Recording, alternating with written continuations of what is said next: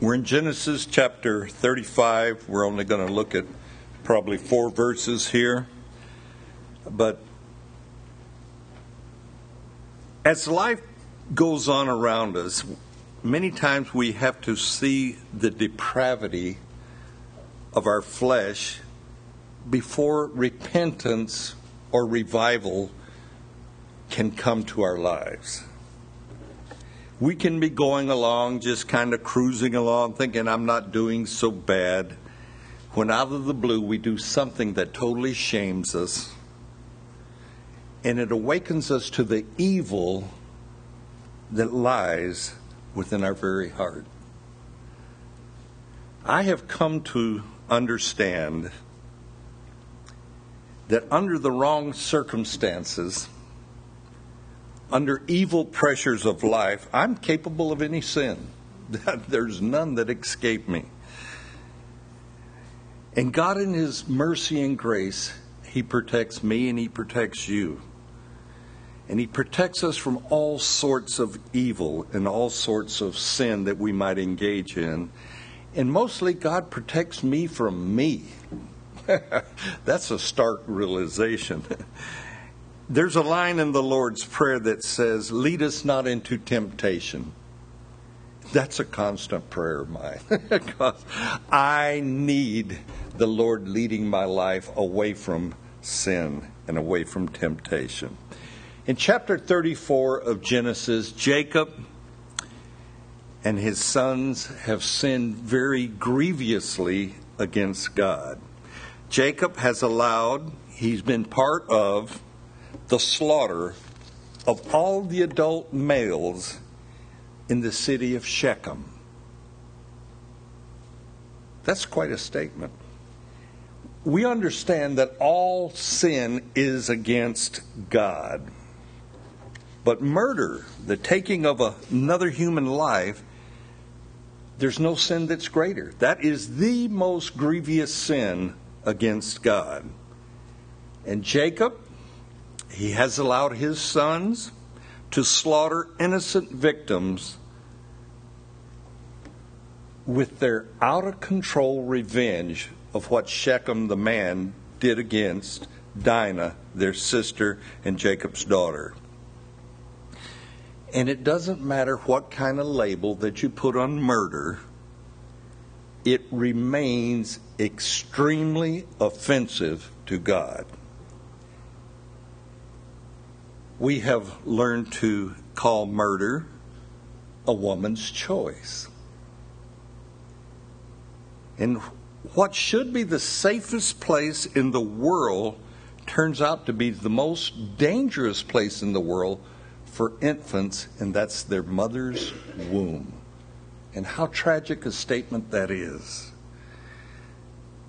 Consider that since the passing of the Roe v. Wade uh, law, basically, the right for a mother to abort her baby, we've had over 50 million babies aborted in America. That is staggering 50 million. And now I'm not trying to put a guilt trip on anyone. There is forgiveness, even for murder, even for aborting.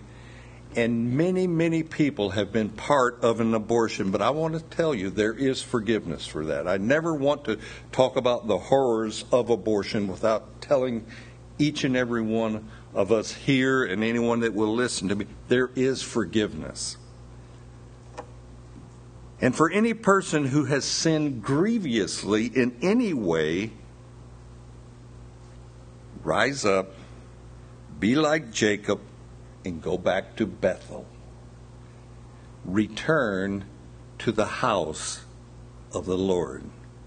Re- receive forgiveness for your sins and enjoy, like our scripture reading this morning, times of refreshing that come from repentance and forgiveness. Now, that's sermon one. I'm about to get into sermon two here. Genesis chapter 35, 1 through 4. Then God said to Jacob, Arise, go to Bethel, and dwell there, and make an altar there to God, who appeared to you when you fled from the face of Esau your brother. And Jacob said to his household and to all who were with him, Put away the foreign gods that are among you, purify yourselves, and change your garments. Then let us arise and go to Bethel, and I will make an altar there to God, who answered me in the day of my distress, and has been with me in the way which I have gone. So they gave Jacob all the foreign gods which were in their hands, and the earrings which were in their ears, and Jacob hid them on the terebinth tree, which was by Shechem. After the slaughter at Shechem, Jacob has fled that area. God's word comes to Jacob Arise, go to Bethel, go up to the house of God.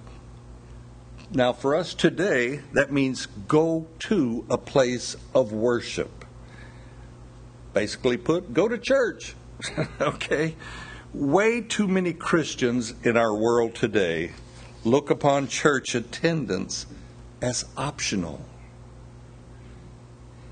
And I think that has an effect upon many churches today and many churches today fall into the trap of trying to be family entertainment as a means, as a way to draw people in.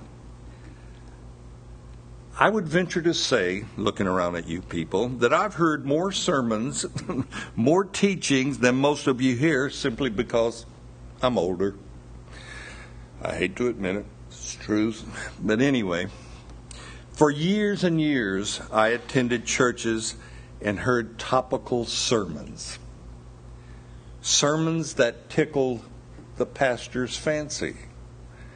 Or perhaps a church would bring in a dynamic speaker or some special singing group or uh, for the purpose of entertaining the saints would be invited. As believers, we have a lot of needs. And one of those needs is the full counsel of God's Word. We need all of the Bible to counsel us, meaning we need to study the entire Bible. Now, if you were to allow me to teach on my pet subjects, you'd hear a lot of sermons about giving. Mm-hmm. you would hear about church growth, and they would come forth probably on a regular basis. Concerning church growth, that seems to be the hot topic that's out there. Of all the literature that crosses my desk, people mailing me things that I don't have a clue as to who they are, church growth by far is the most popular subject that crosses my desk. And that is only second to raising money. And of course, raising money from you people. So I'm here to tell you give, give a little more than you think you should. No, we won't go there. God forbid that I ever make that the topic of a uh, sermon. But you know, there's organizations that out uh, that are out there that offer to come in here, take me to a seminar or whatever, and the purpose of that seminar is how to raise funds, how to motivate you to give more money. And for a fee, they will do this.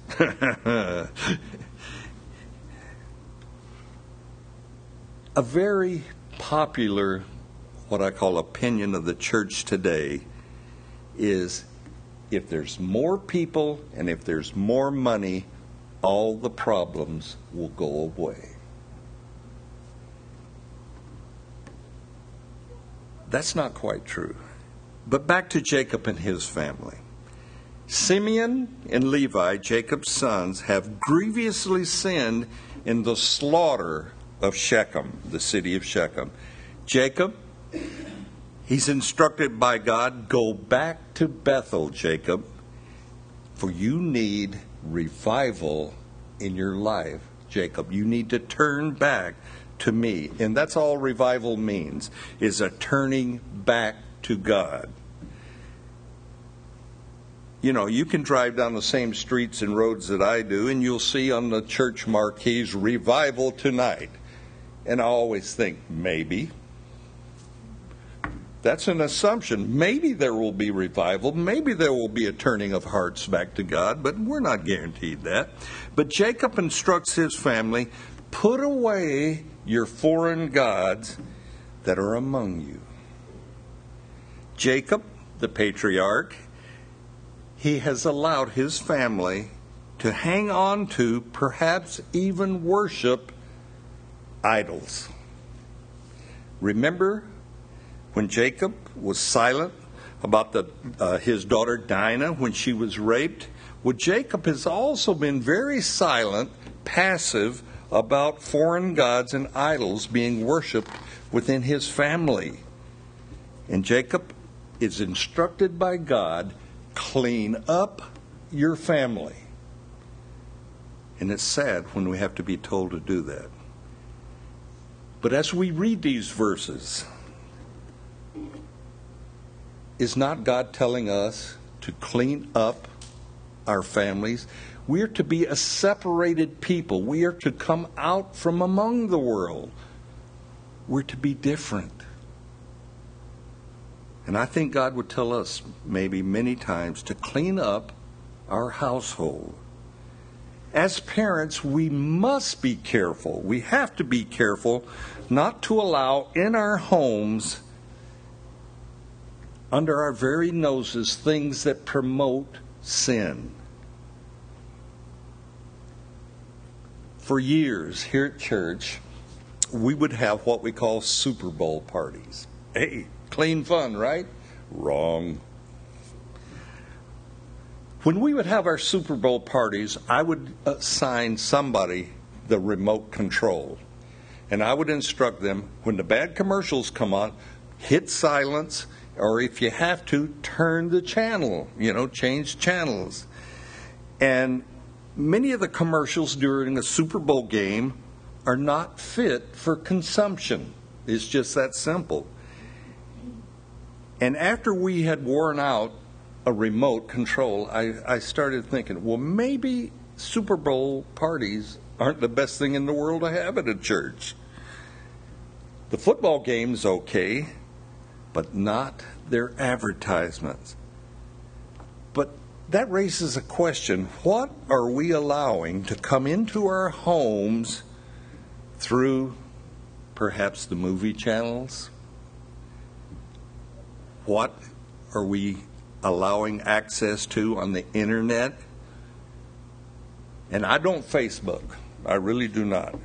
Because Facebook can be just a form of gossip. Sorry, you heard it here. That's all it can be you know, we, we will say and do things on Facebook that we would never say up front to someone. But what are we, Christian America, what are we, like Jacob, allowing to be in our homes? The foul language, the violence, the nudity that some Christians allow in their homes simply ought not to be.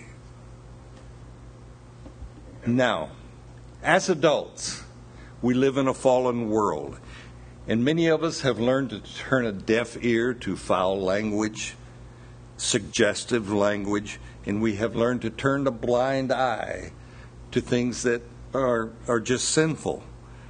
But our children are not always as capable of avoiding sin as we are. As parents, our job is to protect those innocent minds, protect our children. R rated movies used to be forbidden in many homes, and they're way too common today. There are some Calvary chapels that I know of that forbid anyone serving in ministry in that church to even view an R-rated movie. I applaud those for, those Calvaries for taking a stance like that. But putting away foreign gods, it used to be an attitude, it used to be a policy of our government to do that. but no longer is that the case. Our military today puts great restriction on Christian chaplains, even telling them how they can pray and who they can pray with and pray in what name. In many situations, chaplains are not even allowed to pray in the name of Jesus. Last month in Missouri, heart of the Midwest, the National Park Services started requiring Christian churches to have a permit and to give a 48 hour notice of any baptismal service on public lands. The Park Service even began to hinder the attendance of baptismal services by placing boulders and large rocks on the pathways that would lead to the water, where the elderly could not drive their cars down to the water. In Olympia, Washington, Christian churches were denied a permit to baptize at the heritage parks.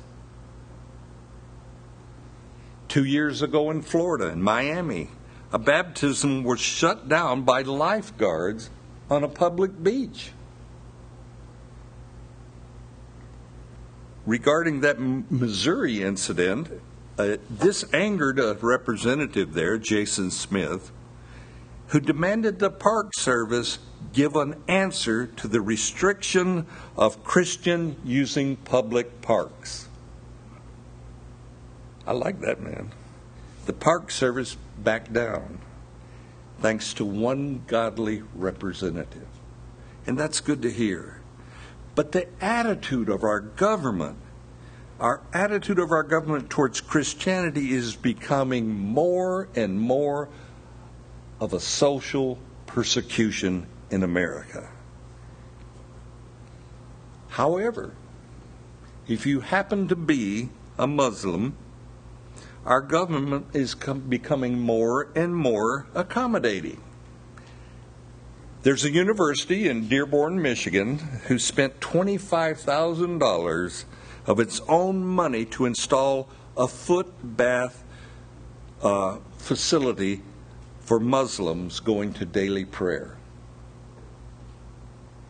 There's airports here in the United States that use public funds for foot washing basins for their Islamic taxicab drivers. San Francisco International, I know San Francisco, used tax dollars to build a place of worship for their Islamic employees.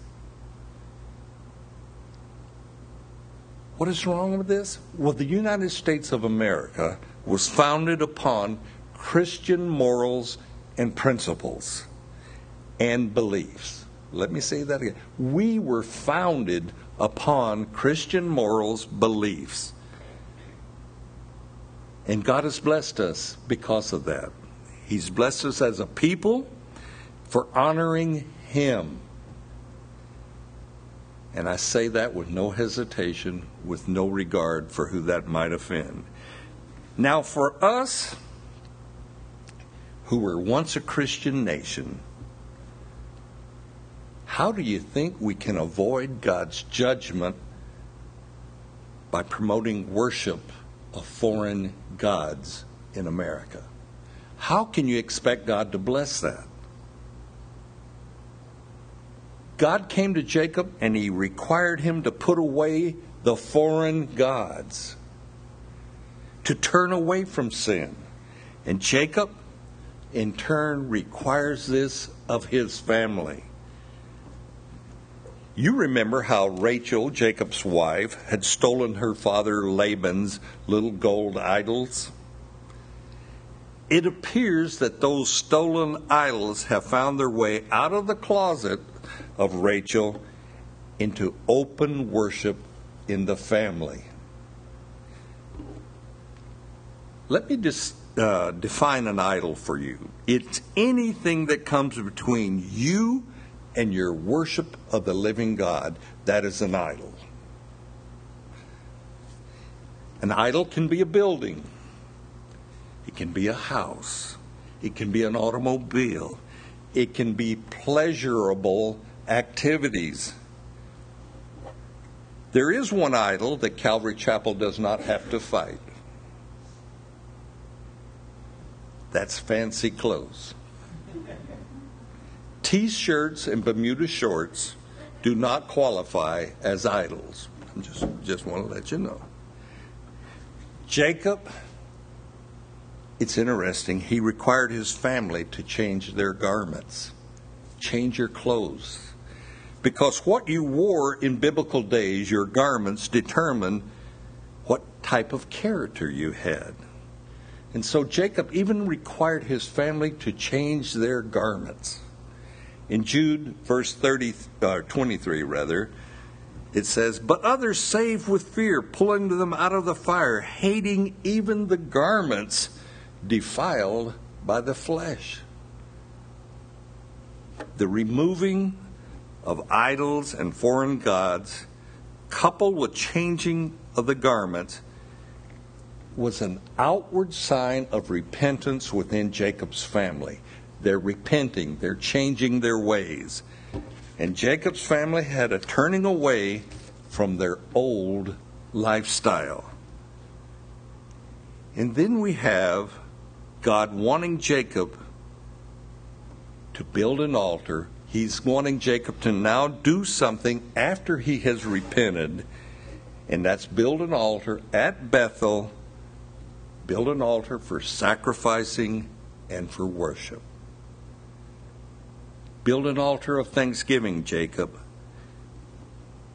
Give God thanks for provision and his protection over your life.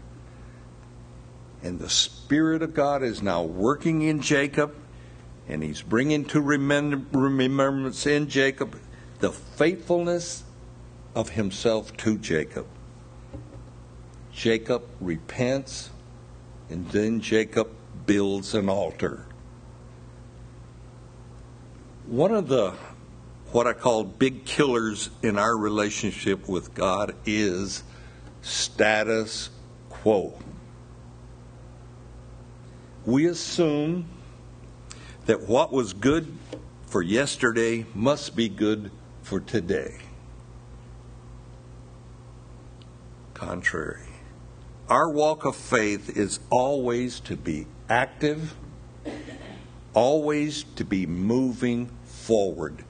Status quo kills. You cannot rest upon yesterday's activities, yesterday's commitment, yesterday's love of God. It has to be updated daily. Don't be tied to old customs it's possible that they're not of God.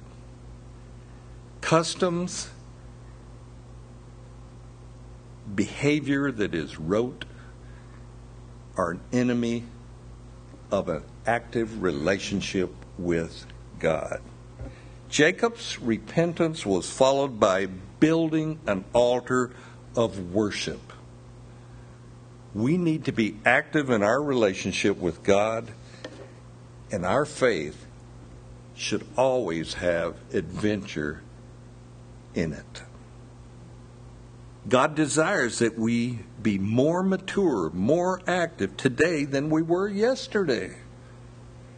And growth of faith requires that our flesh become uncomfortable. Faith and being comfortable, they cannot coexist. God is always stretching us. He's always expanding our horizon. He's always wanting more out of us than we have given in the past. And He takes us through trials, trials of faith. And He does this regularly because without faith, it is impossible to please God. So He takes us through things that stretch our faith where we can be pleasing to Him. Mike MacIntosh of Horizon Fellowship once said, I will do anything God asks as long as I know it's God. That is a large statement. Christians, we have the greatest challenge of all of mankind. We have the living God working in us and through us to bring us about to a place of service in doing God's will versus our own will. Bringing us to a place where the will of God, His plan for our life, is the most important thing in our life. Turn with me over to John chapter 6. In John chapter 6, Jesus is beginning to teach not only the 12 disciples, but he's also teaching the multitudes that he's just fed. He's just fed the 5,000. And now Jesus is starting to lay out requirements of being one of his disciples. Jesus, in this chapter 6, has been teaching about eating his body and drinking his blood, or communion. That's what Jesus has been talking about. So let's read John chapter 6, begin in verse 60. Therefore, many of his disciples, when they heard this, said, This is a hard saying, who can understand it?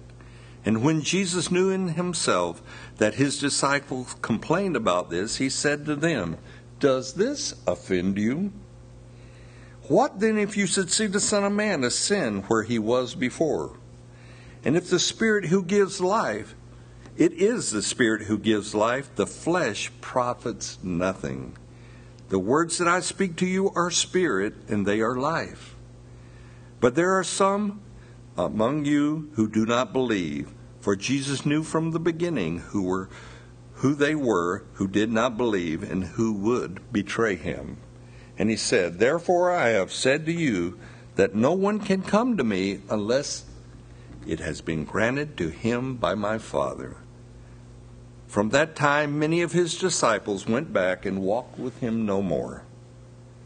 And then Jesus said to the twelve, Do you also want to go away? But Simon Peter answered him, Lord, to whom shall we go? You have the words of eternal life and also we have come to believe and know that you are the Christ, the Son of the living God. Let me draw your attention to verse 67. Jesus turns to his 12 closest disciples, handpicked, hand chosen, prayed over, and he asks them, Do you also want to go away? because the disciples and Jesus seeing the multitudes leaving. And Peter, and this is one of his shining moments, this is one of those good times for Peter. And Peter says, Lord, to whom shall we go? You alone have the words of eternal life. And that hasn't changed. Still true today. Verse 69 We have come to believe and know that you are the Christ, the Son of the living God. Have we come to know that? Have we come to really know that there's only life and only life in Jesus?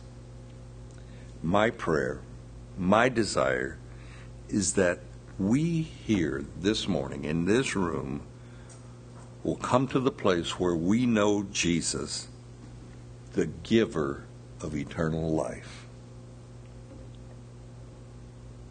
In a few moments, we'll close and we'll help people in the prayer area who are more than willing to pray with you if you desire eternal life or if you have any other need in your life and you want somebody to agree with you in prayer, seek them out.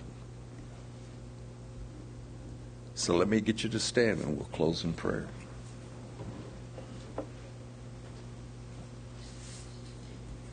Father God, I would ask that you cause revival in each of our hearts and our lives, that we would turn to you completely and wholly, Lord, that we would reserve nothing, that we would offer ourselves up to you to serve you in any way that you see fit, any way you choose, and that we would turn away, Lord, from foreign gods or anything else in our life that has come between you and us, Lord. We want to be holy and truly dedicated unto you in all that we do. Lord God, may we return to our Bethel, to that place that you've called us to. We pray for this and we ask for this in the name of Jesus. Amen. We're going to do something a little different here. We're going to have two closing songs. I said count them, two. Give you an opportunity to reflect upon where you're at with your Lord and an opportunity to return to Bethel. Amen. Amen.